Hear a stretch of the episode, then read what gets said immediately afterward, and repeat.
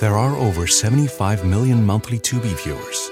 That's more people than there are in France, which means Tubi is more popular than cigarettes for breakfast. It's more popular than considering iced coffee a total abomination. More popular than loving political revolutions. More popular than mère and mère somehow being different words. Tubi, it's more popular than being French. See you in there. The latest episode of Offline with Johnny Favs, Jon Favreau, features an intimate interview with international soccer superstar Megan Rapinoe. Megan shares her personal experience managing the added pressures that elite athletes live with in today's extremely online world and why online trolls don't stop her from using social media to push for progressive change. New episodes of Offline drop every Sunday in the Pod Save America feed. Check it out wherever you get your podcasts.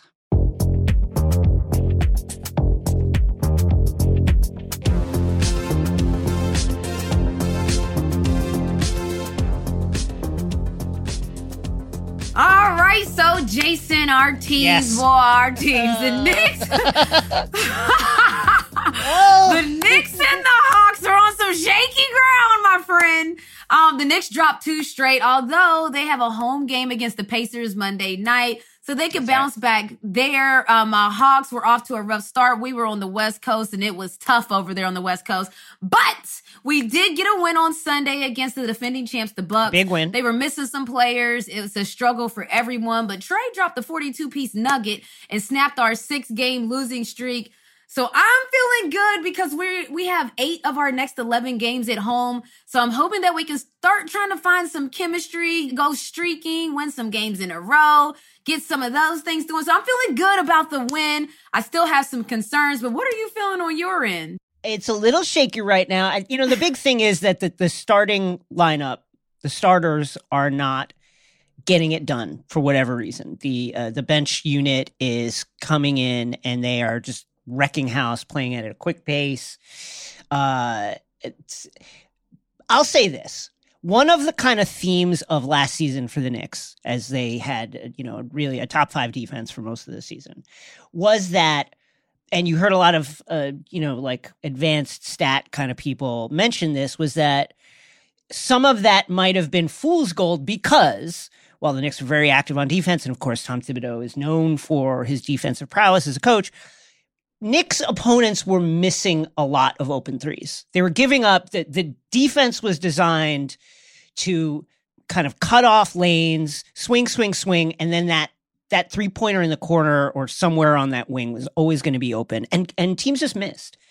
Yeah. Now they're not missing this year, and you add to that the fact that after your Hawks uh, mollywopped us in the playoffs, it was obvious that we needed offense, right? Like, and- Yeah. and so the trade off was, well, you know, if we can take a half a step back on defense, but take two steps forward on offense, right? With with Kemba Walker and Evan Fournier and and hopefully you know the continued development of RJ and and Quickley and Toppin, then it's worth it. Now, I think part of the problem is that we were actually a lot worse defensively than we kind of thought we were last season, but we just got lucky. And so now the step back isn't a half a step back. It's, It's like, a step and a half back. Yeah. Uh, and while offensively we are much better, we're top 10 offense right now.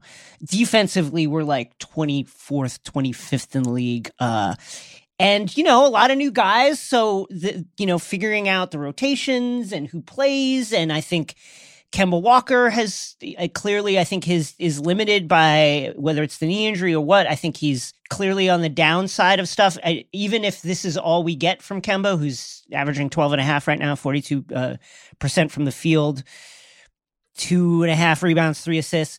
Even if that's all, it was worth the gamble on him. But you know, it's we just hopefully it gels and we figure out some scheme stuff to cut like not give up yeah. open threes and and get punished by Ricky Rubio. But that's that's what it is. You know, Like, I was waiting on you to throw in uh, Ricky Rubio, but you know he what? killed us. But you know what? There's both of us are kind of in the same boat in a sense of last year we were flying low under Yes. the radar. Nobody was checking for us. People would rest their favorite players against us. Your best player, that's who you would probably rest against one of our teams just because you want to save your great games. You think you can probably beat the Hawks or the Knicks without your full yep. ensemble. So now this year, you know, both teams, the Hawks and the Knicks, have some success, and we rock up to the next season thinking it's the same old song, and it's not.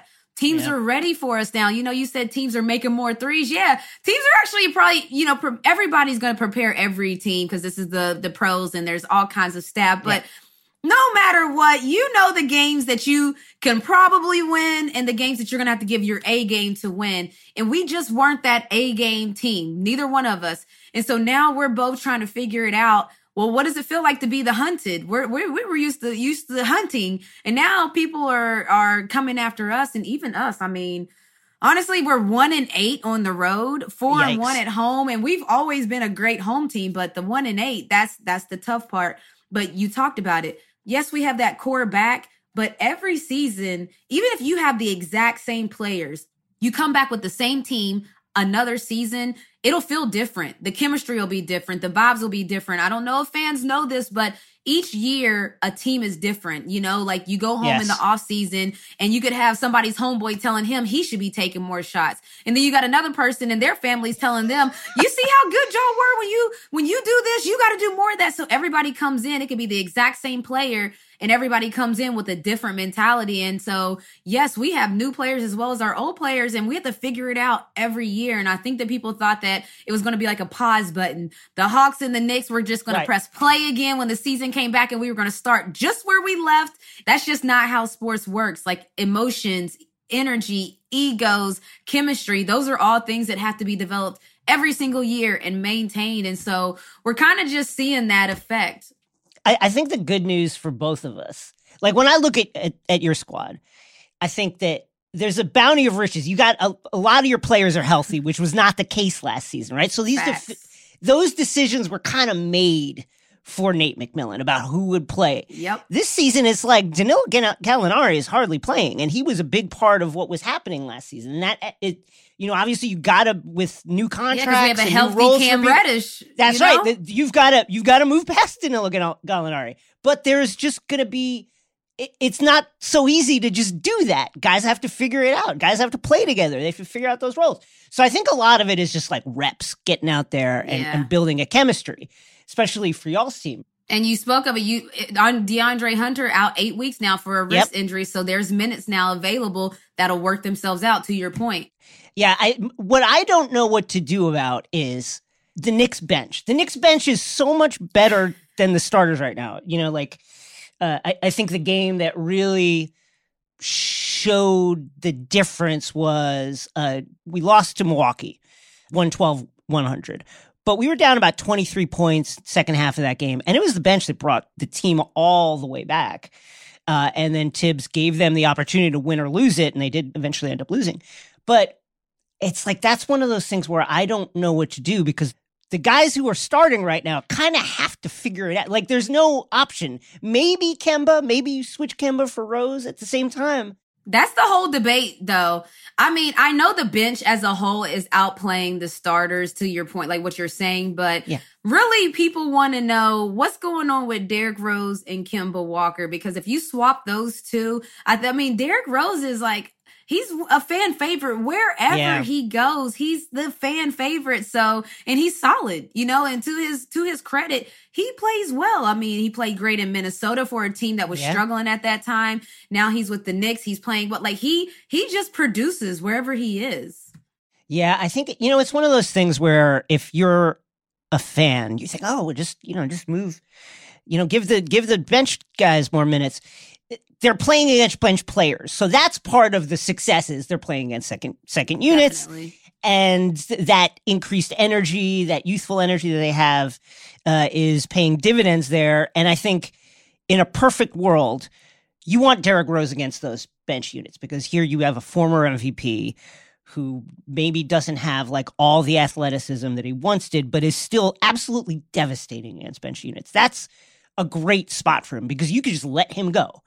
That's yeah. your squad. Like you, you are the focal point of that of that unit, and you just go. And that's the perfect way to, I think, to play Derrick Rose at this point of his career rather than have him try and run an offense with Julius Randle, with Fournier, with Mitchell Robinson, all these other guys. But it's tough. But and to that point, people have to forget just once you start moving pieces on the puzzle, it doesn't mean that if you say, "Hey, let's move Derrick Rose from six man of the year to starting point guard," you that doesn't that doesn't mean that his productivity is going to be the exact same. Now he might be getting less shots. He might be playing against people that he doesn't get his same flow. So just you know this is in the weeds of sports but sometimes fans think it's as simple as hey this guy's scoring 12 this guy's scoring 15 let's substitute the bench for the starters and then right. perfect. It doesn't work that way and i also have to say shouts to Kemba walker. He's a husky and you know we bleed blue we bleed blue over here. So i hope that Kemba does get healthy. I saw you know every time i watch one of his interviews he like accountability is what he does on the next level. Yeah. And so yeah. he was like, you know what, I'm going to be more aggressive, uh, blah, blah, blah. It's on me. So I just like the character of Kemba Walker and I'm rooting for him to kind of get back to where I'm sure he wants to be playing because players know what level you're playing. Like as a player, no one needs to tell Kemba Walker he's necessarily not playing to where they would want him to. Kemba Walker's probably telling Kemba Walker that every day. So shouts to Kemba. I hope you get back to where you want to be. And you know what? Like, if you really look at it, the bad of our last few losses, the bad one was Cleveland, who maybe are a lot better than than we thought coming into the season because Mobley is insane and Jarrett Allen is very good. Um, but it's our last two losses: Charlotte, who is very good and just beat the Warriors. Yep. Uh, and Milwaukee are the former champs. So you know maybe this is uh, you know maybe this is about our level. Um, and this is a little bit of a come to earth moment after the really incredible bing bong start to start the season. This is our sophomore slump. This is our sophomore slump. It's all right. When will you officially worry, Renee? Yeah, you know, I actually said this on air a week ago, I said, Hey, everybody, let's not hit the panic button. We're on the West Coast. It's going to be hard to figure out things on the road. I think the moment you start to feel a little bit of concern, maybe not hit the panic yet, because if people remember, the Hawks went on a crazy run towards the end of the year. Yep. That post uh, All Star break is when we really turned it around. So I would say All Star break is where like, you better start figuring it out or you better start making changes to figure it out because usually teams kind of like what the Hawks did and uh the Knicks post All Star break, we took off. I mean, we were winning yeah. like an alarming rate of games, just really high. we had a lot. We had a lot of games at home, so that helped. So I guess for me too, it depends on your schedule because if you have a lot of games yeah. in the first half of your season and you got to win a lot of games on the road, you good luck in the second half when teams are fighting for playoff spots. But for just the Hawks, I would say we have eight of our next 11 games at home. If we finish out this 11 game stretch and we haven't won a majority of those games, I would say it's time to start getting some conversations going about either switching the lineup up or where mm. do we need to have more shots funneling to? Does jo- John Collins need to get? I would. You need to start re-strategizing if after this eleven games we're not where we need to be. What do you think for you for your Knicks? Uh, I, I, about 10 more games. Let's call it about 20, 25 games, and then we'll see. I'll say, you know, similar to my argument for the Knicks, I'll say for you guys, and this just shows you that there is no mercy in the NBA at all. There's no mercy. Here is so uh, you guys went on a about a six, a six game uh, losing streak, but here's the teams that beat you: Brooklyn, okay, right? The KD probably the best player in the NBA right now. Utah, I think the either the number one or number two offense, and obviously like defensively, Crazy. they know they know what they've been doing for a while. Phoenix, they were in the finals last season.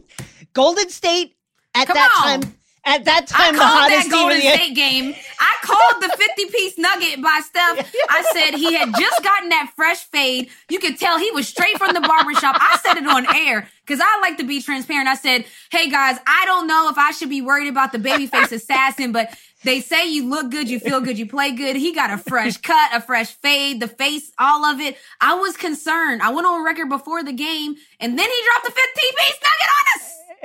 Utah again right? And then Denver. So that is on, that is an insane that's an insane stretch. Like come on, man. That's a brutal stretch of of teams. And there's just no mercy out here. There's no mercy. speaking of the Warriors, uh, and speaking of Steph Curry with a fresh fade, uh, uh, the most dangerous man, arguably, in the NBA right now, Woo! we got to talk about. Okay, so the Warriors play the Bulls uh, recently, and beat them. Uh, Bulls one of the hottest teams in the NBA, and Steph Curry took a shot, took a three at one point during the game, and before it went in. It's on the downswing, but still, it's like the entire everybody else on the floor is waiting for the rebound except for Steph, who knows that it's good.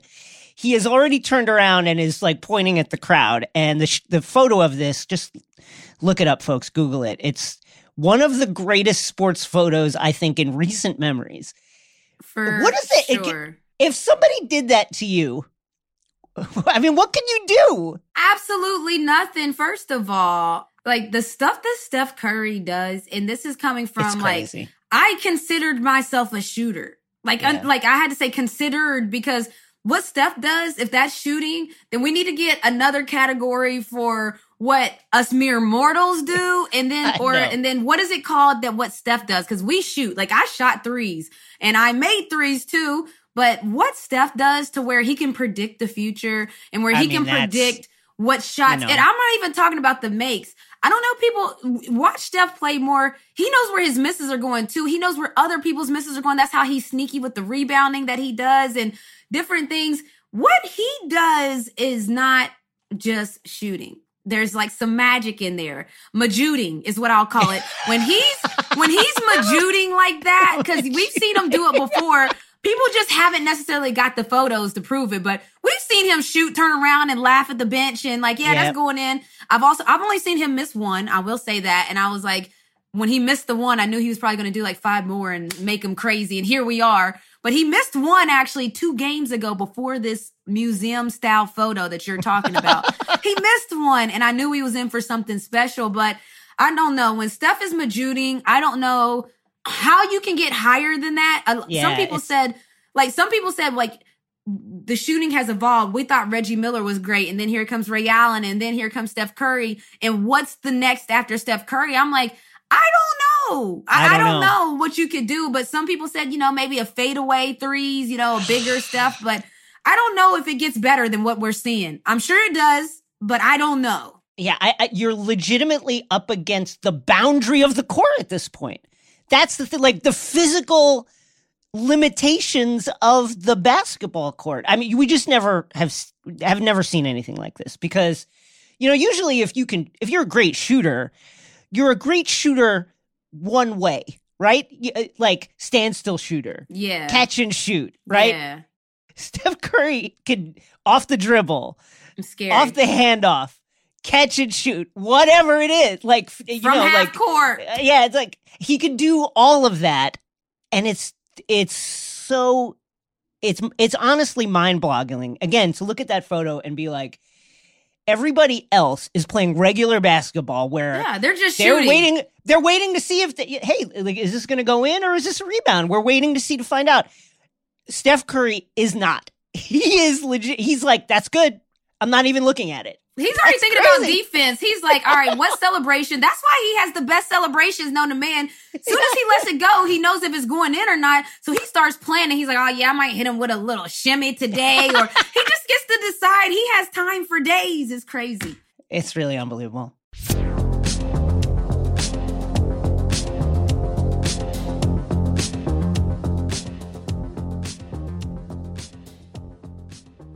There are over 75 million monthly Tubi viewers.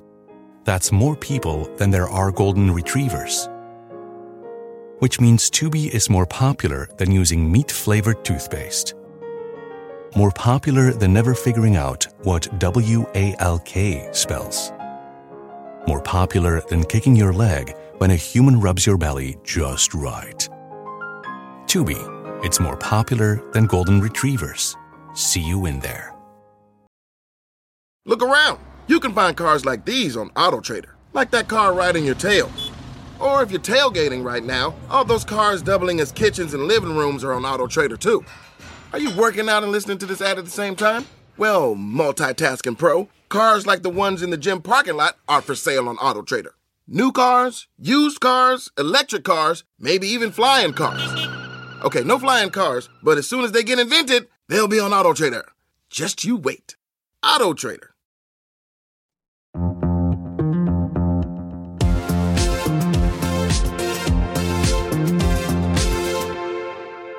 This is going to be the best conditioned, hardest working, most professional, unselfish, toughest, nastiest, most disliked segment in Take Line history. Because we're talking about brute force. We're talking about the bludgeoning 1990s New York Knicks with the author of Blood in the Garden, a flagrant history of the 1990s New York Knicks. Sports Illustrated's Chris Herring joins us now. Chris, welcome to Take Line. Thank you for joining us. Thank you for having me. I appreciate that. I hope Yes, you're not thank all that you. nasty and tough on me. As the author, I'm just I'm just the messenger for that the whole was so. I was paraphrasing Pat Riley there, who, of course, uh, set the tone for this era of Knicks history. For people who are not versed in the 90s Knicks, talk to us about that team, uh, their place in the league at that time, and uh, their impact on the NBA. they were not much when Riley got there. I mean, to the extent that Riley actually kind of threatened not to come on board because of it, uh, because Patrick Ewing wanted out. They'd been so much of a mess. Golden State, uh, baby. yeah, like five or six coaches in five years, and um, you know, four, three or four general managers in that time. Patrick Ewing was supposed to be a savior. Instead, he was, you know, taking his licks just like everybody else. Um, and and Riley obviously understood the market, but wasn't trying to walk into a situation where he wasn't going to have a franchise player. You know, he obviously had all sorts of accolades as, as the coach from the Lakers, and you know, is coming over from a big NBC job, a comfortable NBC job. So he wanted to be coming in on good footing. And it was kind of a mess. And I think Riley saw something. I think there were some people that expected him to kind of try to take the Knicks and do the Showtime thing.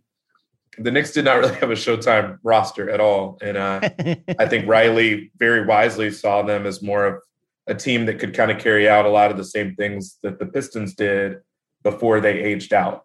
And I, I think he saw the Pistons as having a successful game plan to try to beat the team that was going to be the dominant force in the East. And the Bulls, he just figured the Pistons aged out, the Knicks were younger, and the Knicks had a, a roster that was capable of carrying out that sort of plan. So that's kind of what they were, as like the new age Pistons with less offense. And um, they got really close to winning a championship that way. And it's interesting. You talk to enough people throughout that time and around the league, they'll tell you that they think that that's the best coaching job he did because there there was talent. I think people sell them a little bit short as far as saying they had no talent. I don't think they had no talent, but they didn't have the Bulls level of talent. And um, you know, they, they did get very very close to beating them when Jordan was there. Uh, they did beat them when Jordan was not. Um, and they got really, really close to winning a title uh, in that year where Jordan wasn't there. And actually, the first two times that Michael retired, they made it to the finals immediately after that. And I think that speaks volumes about the fact that they would have been the team right behind the Bulls had the Bulls not been the Bulls. Yeah, you know, it's interesting because we talk about game planning for sports. And you definitely had to have a game plan. You interviewed over 200 people. First of all, that's like ridiculous. That's a lot of interviews, Chris. But secondly, it's like, what, how did you plan for who you were going to talk to? Like, who did you talk to? And out of those interviews, what was the most interesting, crazy thing you heard? Like someone told you? I, well, I'm, you know, I was four when they hired Pat Riley, so I figured I needed to interview everybody, uh, just because you know I, I almost turned down the opportunity to do the book because I figured I wasn't old enough. I, you know, I didn't know enough about the teams, and the beautiful thing about that is that the, the people that were reaching out to me trying to get me to do it were like, "That's great. We we like that you don't know much about it because we know enough about your work history that you'll want to dig into it." and try to find the answers for yourself instead of just assuming that you know them already. So, Right. um, I talked to, you know, it's funny for this sort of project, obviously you want to get all the big names, but I focused on a lot of the small ones that people have never heard of. I got a lot of advice from people that have done this before where they've talked to hundreds of people and you go through and you try to find the folks that nobody's talked to. Everybody's mm. heard Pat Riley, they've heard Patrick Ewing, they've heard John Starks. These are guys that are still in the media now. So you talk to the the secretaries and the marketing people and the family members and the friends of Anthony Mason's and the people that got cut three days into training camp. In my mind, it seems backwards, but the thing is, when you talk to enough of those people, they remember some of that stuff so vividly yeah, because uh, it was a big if- deal to them.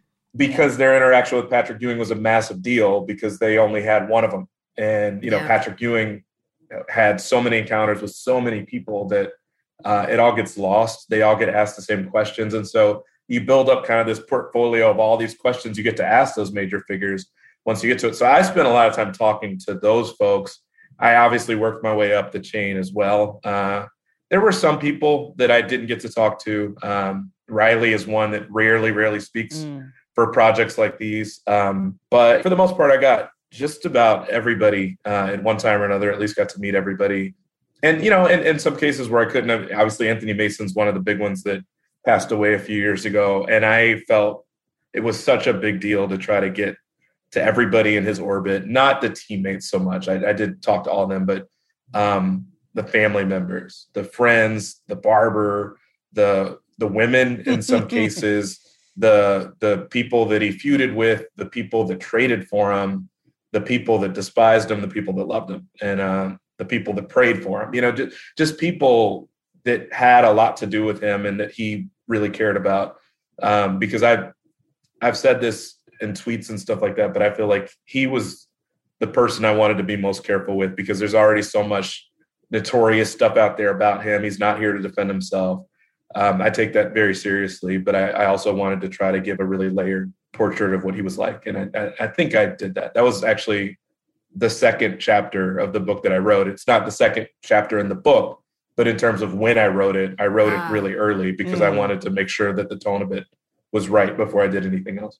You often hear uh, the league is better when the Knicks are good. So this is a period of time when the Knicks were good. They were an elite team, always in the mix. And at the same time, I think it's fair to say, and I say this as a fan, an ardent fan that grew up on that team. You could make an argument that they almost ruined the NBA with the way they played. Uh, and certainly I, I, think that the the rule changes that came in in the early part of the 2000s were in large part an answer to the kind of style that the Knicks promulgated and Pat Riley put in place. What was the view of the team and the way they played around the league and and in the league office? You know, obviously they're like, "Oh, this is great." You know, like NBA and NBC is popping off. Bob Costas is going crazy. But are, were there concerns about the style of play? Oh my God. I mean, the rules, and it's so funny because some of them didn't even go through, but some of the rules changes that the league wanted to make. The league at one point had something on the table where they were going to start suspending coaches if their players had a certain number of flagrant fouls collectively. I don't think it almost went through because I think even Phil Jackson said that's going a step too far. And Phil obviously kind of despised the Knicks during those yes. years. So um, it, I mean, it was at that level where they were so worried about the flagrant foul numbers that they're talking about suspending coaches for it. Um, and that was where, I mean, as you talk about the league and, and the direction they went, like the flagrant foul point totals and the suspensions after you get past a certain number of them, that happened essentially because of the Knicks. That happened the year after Charles Oakley had more than twice as many flagrants as everybody else um, where he had more flagrant fouls. I mean, they were killing people. They were killing people. He had more flagrant fouls than 15 teams did that year. So it was. oh I mean, it was, it was. I mean, they were the reason that a lot of this stuff happened. And Doc went as far as to call them. When I talked to him, he, he talked about them as being like anti Knick rules. Um, which is interesting, you know, from my perspective. I was like, that seems a little over the top. And then I talked to people from the league, and they're like, we wouldn't call them that, but you know, we wouldn't necessarily disagree with the idea that they probably were the face of yeah. the physicality after the Pistons, you know, once you rolled into the 90s. And, you know, if the Knicks feel like they were kind of the poster child of that and that it was taken out on them, we weren't looking to take it out on them. But I would understand them thinking that it impacted them more than everybody else because they were the team that everybody thought of that played that style and other teams kind of copied. So in some ways, it probably did feel like that to them. So I don't think it was wrong of, of Doc to say they were anti-Knick rules. Maybe not, maybe not specifically, but very generally it kind of was. And it did, you know, eventually kind of change the way they played. Now they were still really physical and they still got in plenty of fights. Um, they didn't really learn their lesson from the fights they got in earlier in the decade against the Suns and the Bulls, and it really came back to bite them in the ass against the Heat. Um, oh, God. And, it, you know, and the Suns actually came back to bite them in the ass as well uh, years later with the Steve Nash and Amar'e Stoudemire teams. But um, yeah, I mean, they, they were, that's actually what I think is the interesting part of the book. I get that the, the Knicks were certainly not everybody's cup of tea. Um, I've been asked a lot of questions already about like why would you write about a team that didn't win a championship? And I guess there's two reasons. One, the teams that do win championships often are written about and they have documentaries made about them Right. and they have Yep. documentaries made about Yep. their stars and Yep. Scottie Pippen has his own book coming out you know had, has his own book come out earlier this week I haven't heard about that. Does he have a book? yeah I feel like I haven't heard much news about that so there's so much done on those teams already so number one it's interesting to just look at something that was adjacent but maybe not the, the focal point the Knicks were never the focal point but two the Knicks probably had as much impact on the history of that era as any other team outside of the Bulls, really. Um, I guess you could argue the Rockets, but the Knicks had more to do with the rules changing than anybody. And I, you know, I think we would have eventually gotten to the place that we're at now, rules wise, with the wide open NBA. But I don't know that it would have happened as quickly as as it did uh, because of those teams. So if not for those teams, so the, you know, I think that part of it is interesting um, love them or hate them, they they certainly were in the picture all the time. I don't. I, I keep comparing them to Forrest Gump. They weren't the focal point of the picture, but they Yeah. were like off to the side, or they were like shaking the president's hand when they needed to use the bathroom because they drank twelve beers with Reggie Miller or with Michael Jordan or with the OJ Chase or what have you. All that stuff involved the Knicks in some way, and uh, they were in the photo. They just weren't the focal point of it. Well, it's interesting because we're talking about how all those instances, those flagrant fouls accelerated the game. But I'm curious if you would know how do the big names from those players in the 90s feel about the state of play right now with the current Knicks, the Ewings, the Oakleys, Starks? Like, what do you think they view the current state of the New York Knicks as? Like, what, what are your thoughts on that? Yeah, uh, well, I, I could tell you how Oakley feels about him. Uh, might have the strongest feelings of anybody. Um, yeah, and I, I think it explains kind of why he's been on the outs with the team for so long. He does not, he does not really see much similarity between those teams and the ones of the last few years. Uh, but I mean, I also think that is one of the things I don't get into it a whole whole lot, but I do dip my toe in it. That was the period of time when Jim Dolan took over the team, right at the end Right. of the period I was writing about. So that's one of the major major differences is that they are owned by essentially a single person now, uh, as far as the person that gets to make the decisions.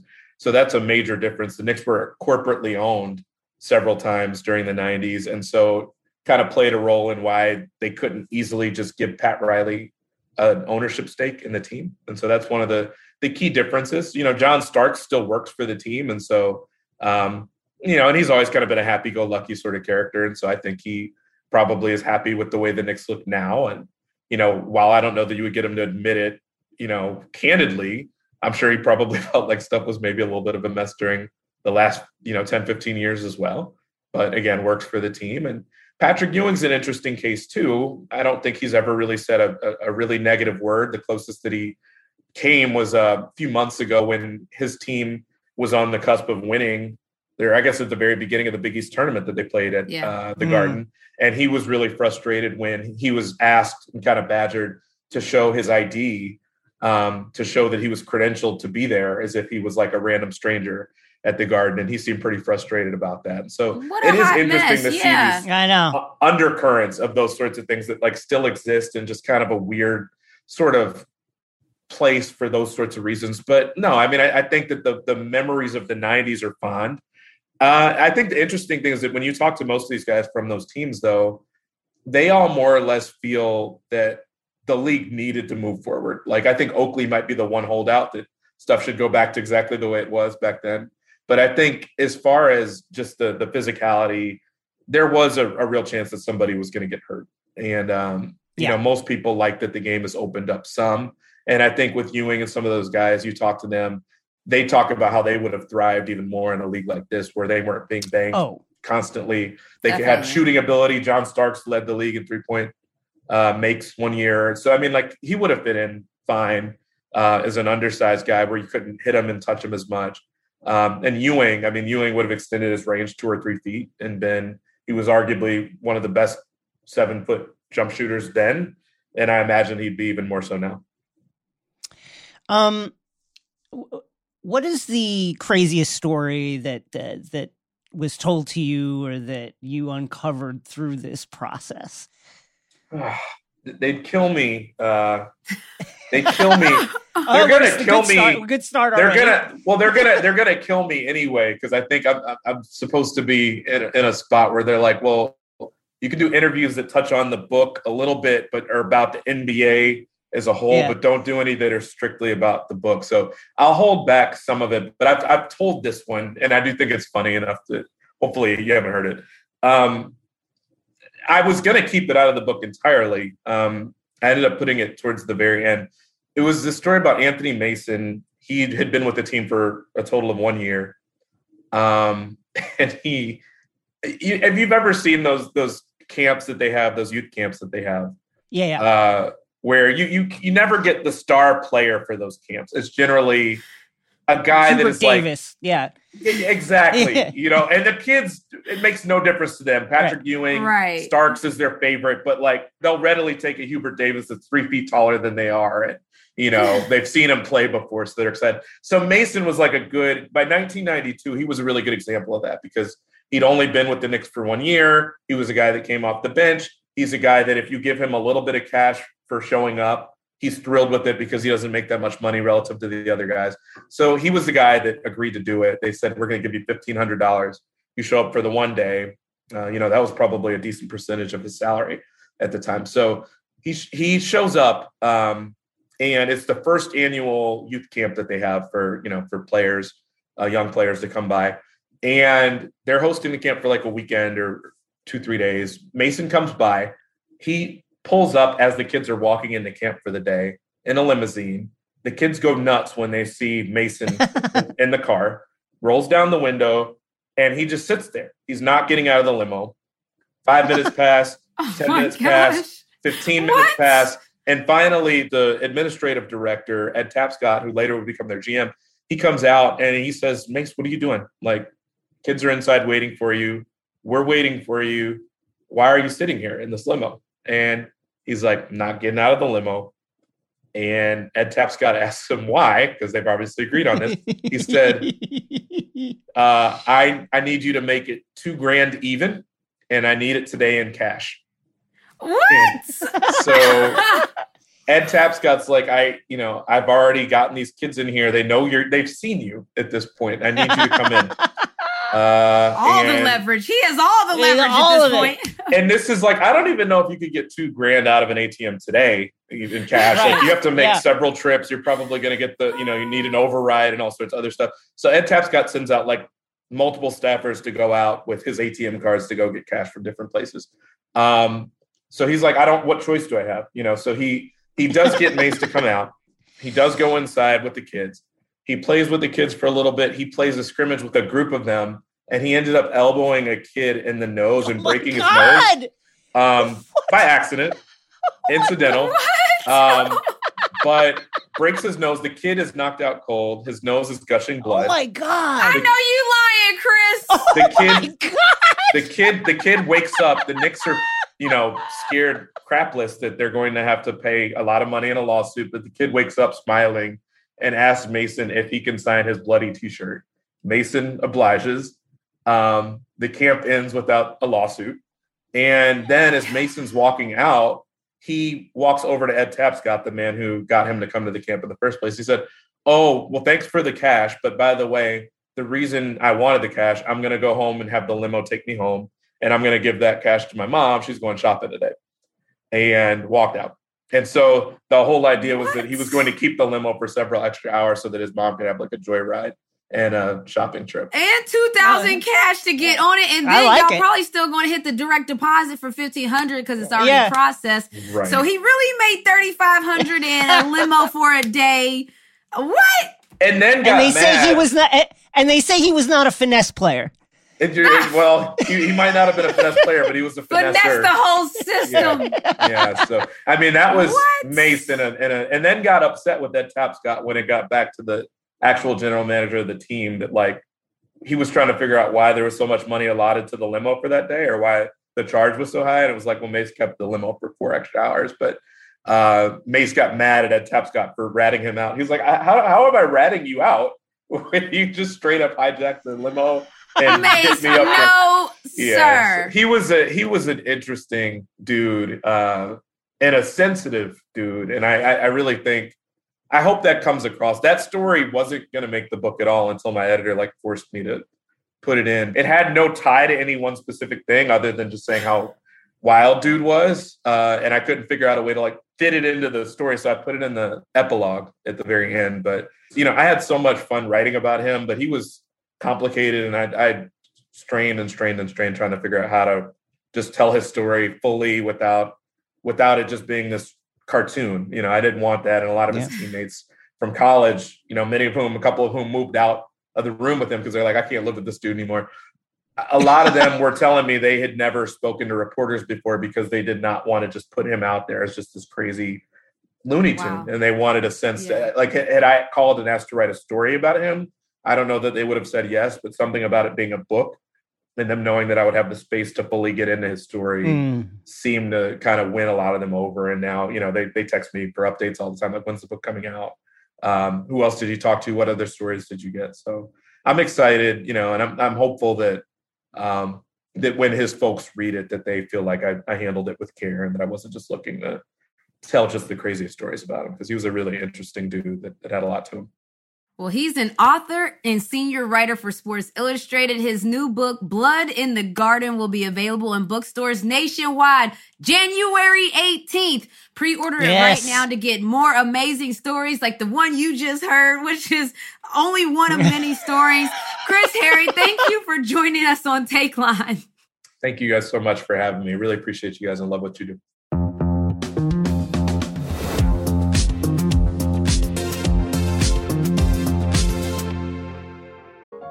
Over 75 million monthly Tubi viewers. That's more people than there are golden retrievers. Which means Tubi is more popular than using meat flavored toothpaste. More popular than never figuring out what W A L K spells. More popular than kicking your leg when a human rubs your belly just right.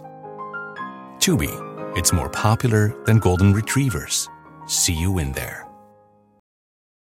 Look around. You can find cars like these on AutoTrader. New cars, used cars, electric cars, maybe even flying cars. Okay, no flying cars, but as soon as they get invented, they'll be on AutoTrader. Just you wait. AutoTrader.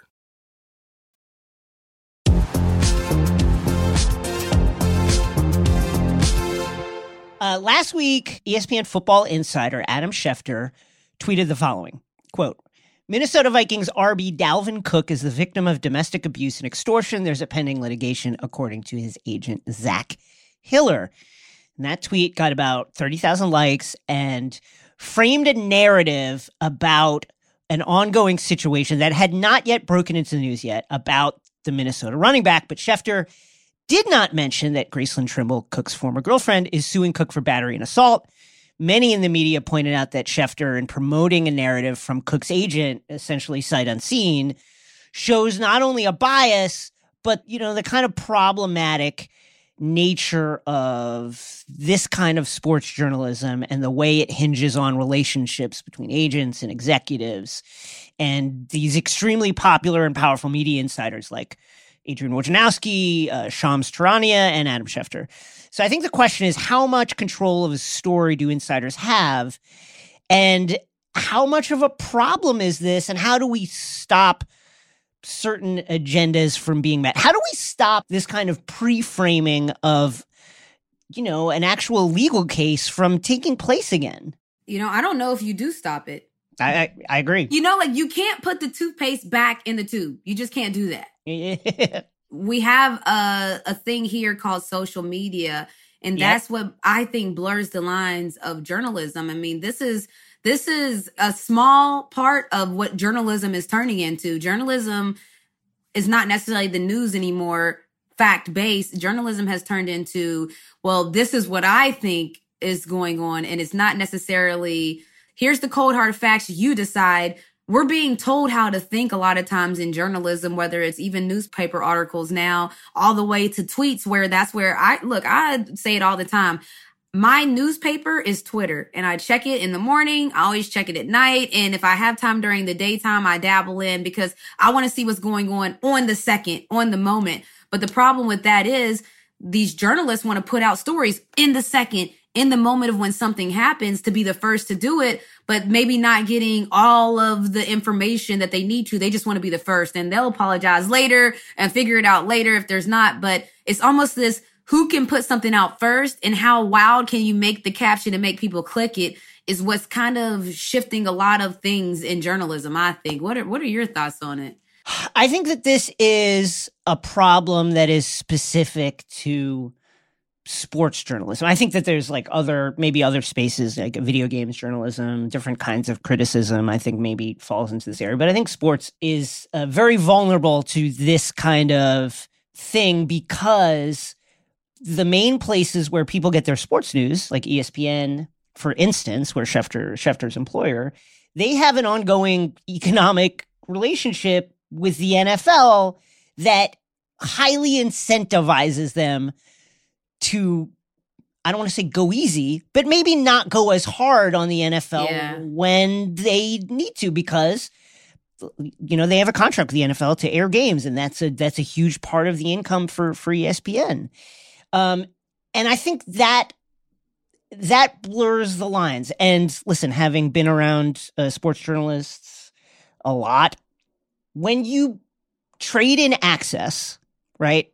It it's undoubtedly great for your career.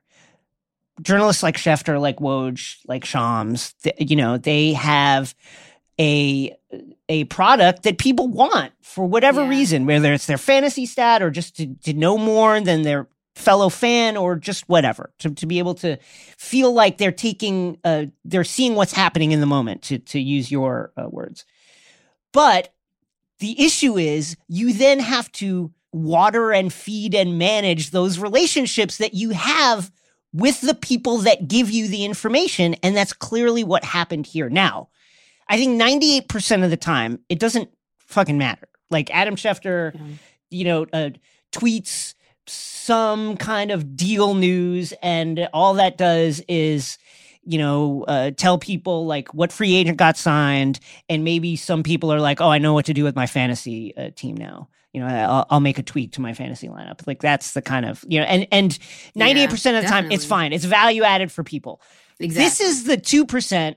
This and like his coverage of the Washington football team, where it was it was discovered that he had, you know, allowed a subject of a piece to look at a piece and tell him whether he should edit it this is where you start to get into issues that are really troubling. I mean, again, this is Schefter knowingly or unknowingly muddied the waters of an ongoing yeah. uh, domestic abuse case. That's horrendous. And that's new because what does that what does that mean in the grand scheme of things? And even again, this is something that is a normal thing that happens where people people pretty much can decide a narrative that they want to push. The social media is, you know, like where public opinion happens per se. Like, yeah, you know, it used to basically. be only the news. It used to be you got your news from CNN, MSNBC, and that's where you got your information and it told you almost how to think from those newscasters and the anchors.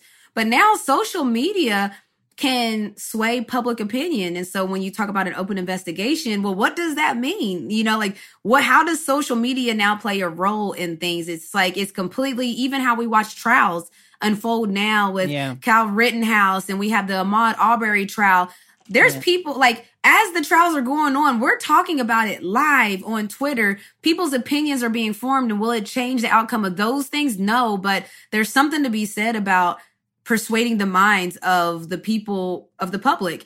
And now you see it happening a lot in sports journalism and athletes have taken that power back though athletes yeah, have now sure. there used to be only one side of the story told in sports with traditional journalism but now with podcast and other platforms that athletes are speaking on somebody can say something about an athlete now and then kevin durant tweets yeah no that's not how it went down. And then you, we get a whole nother world of opinions. So social media has opened up in a good way but also there's some give and take to that.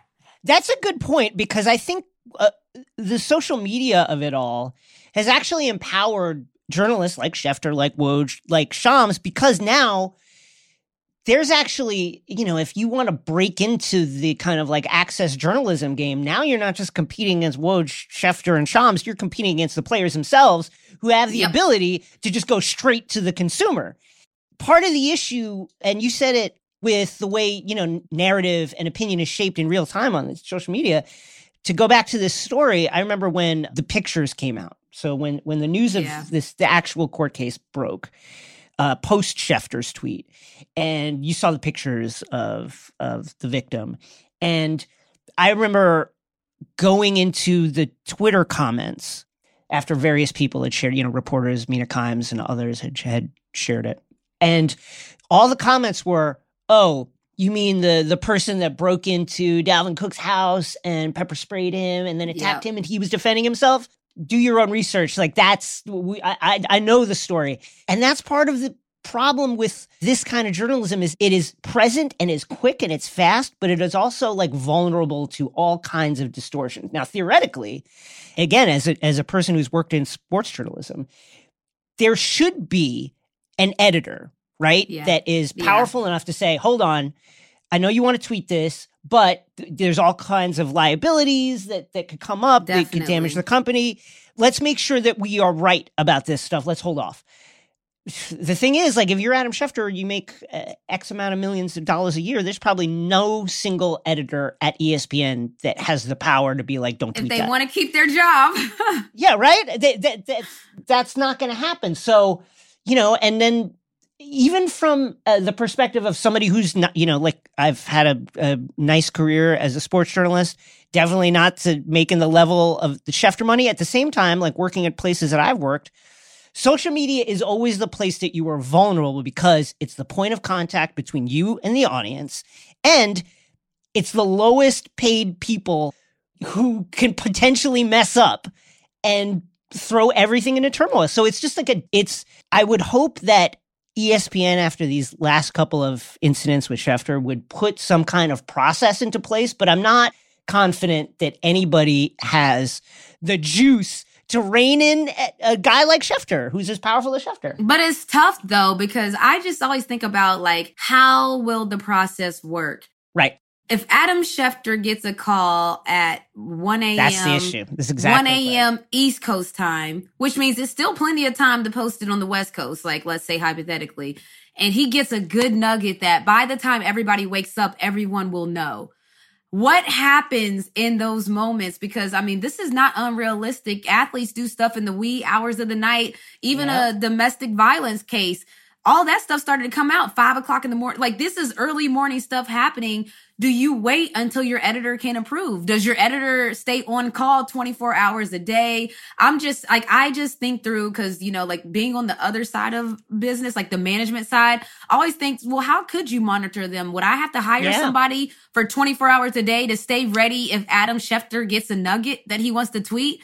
And how can you stay on top of that? And the other part of it is if I'm Adam Schefter, I'm saying, hey, my business is being first. That is my job. Yeah. If I'm not first, I'm out on the fucking street. Yeah. So whoever is in the way of me being first, being an editor, be it anybody at ESPN that they try to put in, I'm gonna I'm gonna be constantly at this person's neck because that's Hurry a up threat and to give my me back my position. story. Yeah, You're gonna it's be a like, threat. "Ah, Yeah, Did you read it?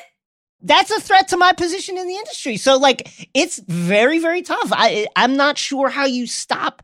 It's obvious how you stop stuff from happening like this again, right? You have some kind of process in place, a person who looks over the information to make sure we're good. At the same time, that is not how Adam Schefter built his career. He built his career by being first and having that information that he got and from ESPN has players and everybody. benefited from it, and they Yes, benefited from it So greatly, greatly. You have to always. We've talked a lot about when businesses benefit from something. How does that affect how they police it? And so, if you have an Adam Schefter that even people have to understand, bad press is good press for some companies. If you want to be in the so news, true. like It's Adam, true. like he broke that news, right? And we saw it 30,000 likes and the apology got like a fraction of that, A right? fraction. Do people, do you think ESPN cares about that? They got 30,000 likes on that first one. So you have to always remember too, companies don't necessarily want to police something if it's working. That's, that's the thing. I, even if they want to, and, and I'm not gonna like there are good people at ESPN who I'm sure feel terrible about this, and and they don't want this to happen, and yada yada yada. it almost doesn't matter because the economic incentive for being first Thank is so you. strong. Thank it's so you. powerful. The money It's like- moves all the needles. Like people need to know money moves things in sports. Like that's period. Like I I I would imagine unless and this is a big unless unless this results like in some kind of lawsuit where Yeah. uh, where the person who is involved in this case says, "Hey, you you actually slandered me," or something to that effect. This is just like the cost of doing business. You mess up some. Sometimes you miss. Who pays for that? Let's say, th- does ESPN pay for the lawsuit? I'm just to take it a step further. He's a reporter for ESPN, and she comes after. She ain't coming after just Adam, is she? Is she coming after Adam and ESPN? Because that's when the company cares. Right. And then they're like, "Oh, wait a minute, people! Everybody, run it by your editor first. No, we saw what happened to Adam. Well, you know, in again, as a, as a sports journalist, we've had stories. I've been involved with stories where we have to kick it up to legal multiple times. Every time there's an edit, you want to run it by legal to make sure we're good, we're good, we're good. Mm. You know, obviously we're theorizing now, but I would imagine. Listen, if I'm suing, I'm suing the person with the money, not like. And so Adam Schefter's got a lot of money, but E ESPN got a lot more. You know what I mean? My They got point a exactly. lot more. So imagine ESPN starts getting sued now because this social media reporting is new. I mean, it's fairly new in a sense Yes, of very new. I even talked to you guys about it in the pre-pro where women's sports, we don't have a Woj or an Adam Schefter per se yet where everybody knows that's the person that might drop the Mhm. news. You know, we just don't have like a solidified person. I don't know who the the women's soccer person is. You know, like I don't we don't know those names yet because honestly, 4% of media attention is what women's sports get. So not a lot of people were looking for stories in general. But now with this internet and journalism, I you start to see those Wojs emerging on the women's side. Yeah. And you start to see different people breaking different stories. And you start to hear names that are like, oh, they're breaking another story. And you know, like Khristina Williams is somebody that's broken a lot of stories on the on the women's side in the WNBA. And so now you start to see it happening, but it's gonna be interesting because these stories that are being broken and even with the Adam, what's gonna happen now if what he said, if that tweet is actually incorrect? What what happens next? What what is it like to be ground level of that watching your sport go from you want more attention, you want more eyes on it because that is the tide that Yeah. will lift all boats economically. Uh, but at the same time, there's stuff that I'm sure got swallowed up that nobody will ever know about because nobody was looking. And now with people Yeah. looking and now there's that interest, what is what has that shift been like? It's been lit, honestly. Like, even just to see the young players right now, the different endeavors they're doing, the sponsorship deals they're doing, the tunnel walks, the amount of attention that even just fashion is getting in the WNBA, it's big lit. Mm. Like, I, I love it. And I always think back, and I know that's why we almost even talked about it earlier. Imagine if social media was a thing with some of the players that played before us, because players that Yeah.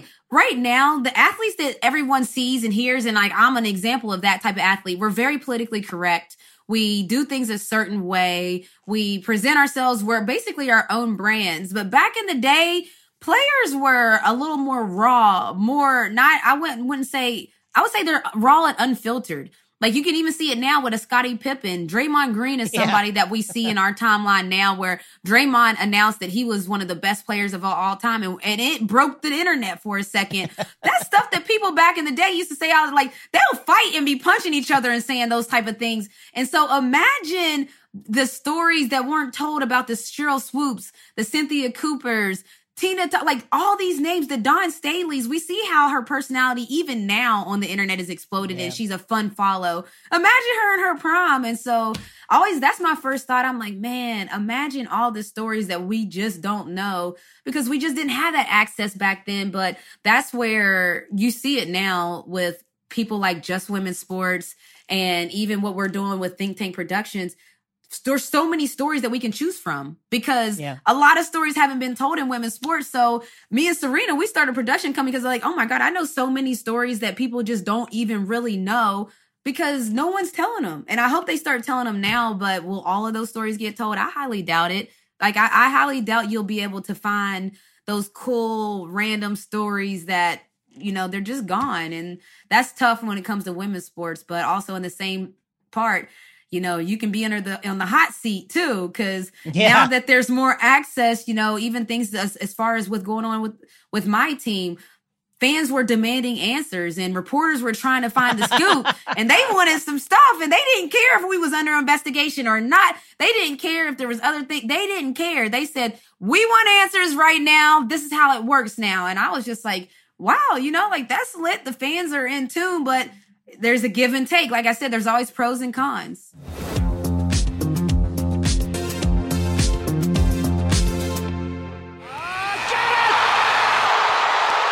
What a perfect ending to a historic day! You know what that sound means? It's time for Buzzer Beaters, where we talk about stories that we didn't cover in the show because of time. And this time, you know what? I am going to clear out and give uh, Renee and ISO because uh, there's big news from this weekend. Okay. I know you hear it. That's wedding bells in case you don't hear it. Your girl is a whole wife out here, all right? Like, y- Shouts to my baby Sirena Grace. She's a singer here in Atlanta. She does PR for me. She literally has built this whole thing around me when I opted out. And people don't really know how it happens. And they thought that I did it on my own. No, I have a whole wife that was behind the scenes on the ones and twos, making sure this was the right interview for me. This isn't, this is a good lot. Yeah, just doing all of that. But besides that point, we had a Zoom wedding in 2020 where everybody was having Zoom weddings. Uh, we just didn't announce it because we actually planned on having some type of real IRL reception, ceremony, something. We thought we'd be out of a pandemic by now, people. So here we are a whole year later and still in a pandemic. So we thought we need to just announce it, let everybody know. And we actually announced on people that we got married for 2020 and very easy time for me to remember basically. So i this is another just little quick tip to people. Make your anniversaries dates you can remember because you're gonna have to it. remember them just just a quick tip. So her family was on one uh zoom ipad and my family was on another. This is before we even knew how to work zoom so we didn't even record it because we didn't know all those things. I'm sick about that part. But long story short we were in love and it felt like a real wedding i cried all of that real Oh. stuff yeah, and we Oh. announced. Yeah, we announced it on People though about last week. This happened last week where we announced on People that we're actually married already, and we won't be having the reception type of thing we wanted. We just wanted to let everybody know. And People was so kind to put us on their platform and announce our Zoom wedding, and so it's exciting times. But I have a rant to go on. Shouts to my baby. Yes, I love please. you, baby. She listens to the show every time and she's amazing. Hi, baby. So why didn't people tell me how lit? Like, we don't get married life doesn't get enough love. Like, we hear all the time about how you can be single, popping bottles, hot girl summer, even listen to how Cardi and Megan Thee Stallion, everybody's in love. Y'all better keep, keep listening to Meg Thee Stallion, all that hot girl music, and she happy in love. One year anniversary just posted up. Cardi B's married, and I don't want to hear nothing about it. She's in love. These people, they need to start rapping about being in love and in married because it's lit. Imagine having somebody that it's a Saturday, you don't have nothing to do, you don't know what the streets is gonna be like, but you do know that your favorite show, Succession, just released a new episode or the whole season's out and you want to binge watch it and you got somebody that wants to talk storylines, talk characters, talk the plot, break it down. That's that's dope to me. I don't know, you know what I'm saying? Netflix and chill is lit, but I call I think of myself as like a movie critic, and so I'm really into that. When I'm not it. working, I want to just sit at the house and do nothing and watch TV with somebody I can have a good conversation with it about. That's Serena. Married life is lit. That's all I wanted to say. Sorry, Jason. What's on your buzzer beaters or what's going on in your world? I just wanted to throw it to you, but I just want to I just want to take one moment to address those people out here in the audience that might be maybe you're looking for that person. You listened to Renee just now. You listened to Renee just now go on for two, three minutes about how great married life is, the, a long relationship, how beautiful that is when you find that bond with somebody, you find your person. and you're sitting there in your car or wherever you're at the gym, wherever you're at, thinking, oh no, I need that. I need that in my life, and I don't have it right now. What am I gonna? You're gonna find it. Telling you right, that is my buzzer beater. You're gonna find it.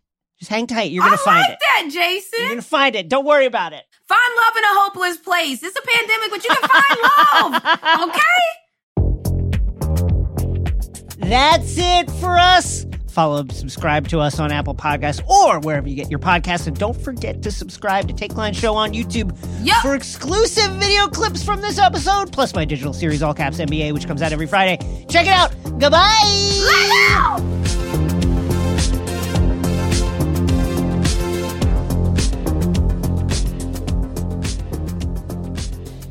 Takeline is a crooked media production. Show is produced by Carlton Gillespie and Zuri Irvin. Our executive producers are myself and Sandy Girard. Our contributing producers are Caroline Reston, Elijah Cohn, and Jason Gallagher. Engineering, editing, and sound design by Sarah Gibble Laska and the folks at Chapter 4. And our theme music is produced by Brian Vasquez.